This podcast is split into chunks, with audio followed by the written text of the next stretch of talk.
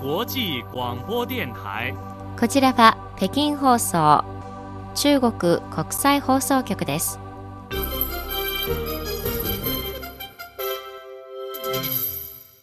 こんばんは。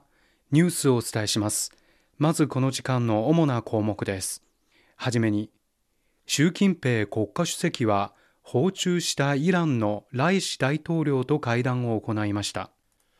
中国外交部はアメリカ側の気球の十数回の飛来に事情説明を求めています。中国の救援隊はトルコ地震の被災地で救助作業を続けています。以上がこの時間の主な項目です。はじめに習近平国家主席は14日午後中国を公式訪問中のイランのライシ大統領と北京市内の人民大会堂で会談しました。習主席は中国は一貫して戦略的な視点から両国関係を発展させている。世界と地域の情勢がどのように変化しても中国はイランとの友好協力を揺るぎなく発展させ両国の全面的な戦略パートナーシップが絶えず新たな発展を遂げるよう推し進めていくと述べた上で中国は引き続き互いの革新的利益に関わる問題で断固としてイランと相互に支持し合いたいと強調しました。習主席はまた中国はイランと国連や上海協力機構などの多国間プラットフォームを通じて意思疎通と協力を強化し真の多国間主義を実践し発展途上国に共通する利益を維持したい。中国は引き続きイランの核問題をめぐって包括的共同行動計画の復活に向けた関係国間の交渉に建設的に参加しイランが正当かつ合法的な権益を守ることを支持しイランの核問題の早期かつ適切な解決を推進すると表明しました。ライシ大統領は2つの独立自主の大国として両国関係は相互尊重の精神に基づいており相互信頼に値する誠実な戦略的パートナーだ。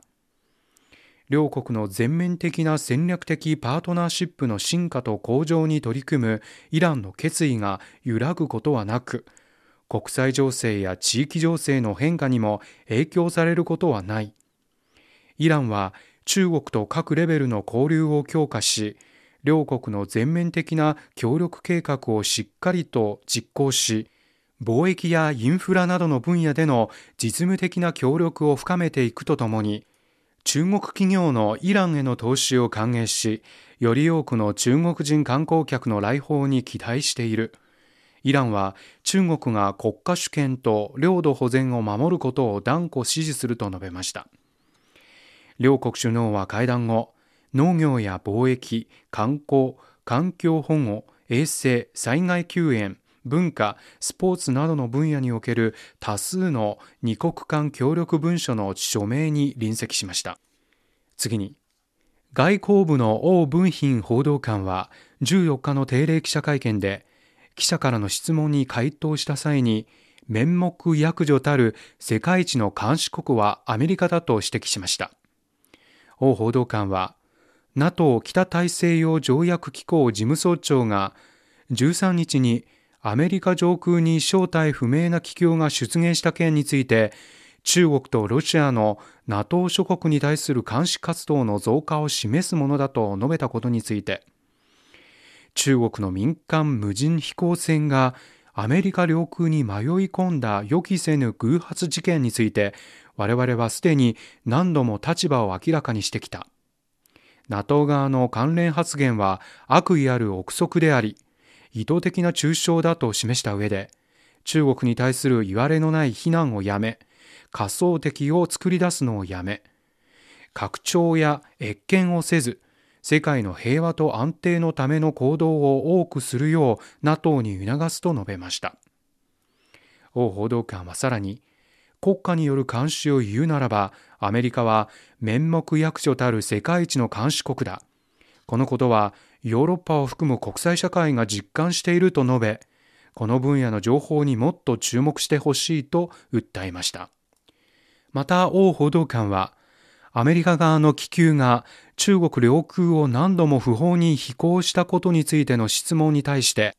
具体的には去年5月以降、アメリカは中国の関連部門の承認を得ずに、アメリカ本土から複数の高高度気球を飛ばして世界を周回させることを繰り返した。少なくとも10回は中国及び関係国の領空を不法に飛行したと説明し、アメリカはこの件を徹底的に調査し、中国に事情を説明せねばならないと述べました。お聞きの放送は CRI 中国国際放送局です。次に、トルコで救助活動を行っている中国の救援隊は、現地時間13日、3回にわたって救助隊員32人及び災害救助犬2匹を出動させました。隊員らは、夜間には音の発生をすべて停止させて静粛を保つことで生き埋めになっている人の声や音を聞き取るサイレントタイムの実施や救助犬による捜索などの方法を用いて建物17棟を捜索しました。中国の救援隊はこれまでの累計で建物70棟を全面捜索し6人の生存者を救出して8人の犠牲者を発見しました。また中国香港の救援隊は生存者4人を救出しました。救援隊は夜間は騒音が少なく、チームが機動的活動に有利であることから、昼間と夜間の捜索救助チームを分け、懸命の捜索救助活動を続けています。救援隊はまた、巡回診療の規模を拡大して、救援現場の医療保障を強化し、隊員に医療保障を提供し続けています。次に、国家エネルギー局がこのほど明らかにしたところによりますと、中国の EV 電気自動車充電用インフラ設備は2022年も引き続き急成長を続けその数は年間およそ260万台増えて累計およそ520万台に達したということです。そのうち公共充電用インフラ設備はおよそ180万台に達し自家充電用インフラ設備は340万台を超えました。また近年、中国の充電市場は多元化した発展の勢いを見せており、現在、各種屋外充電設備の運営企業は3000社以上に達しているということです。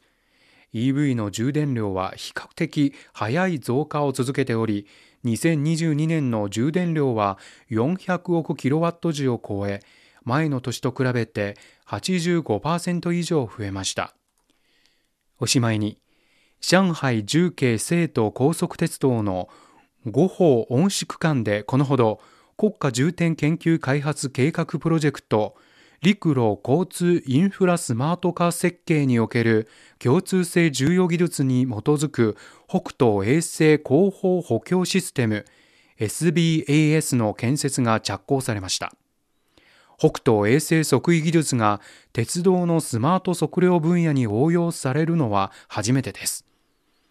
北東衛星広報補強システムは地上型衛星広報補強システム GBAS と比べてネットワーク構築の効率が高く複雑な山間部沿線区間を広範囲で連続して測位するという難題を解決できます。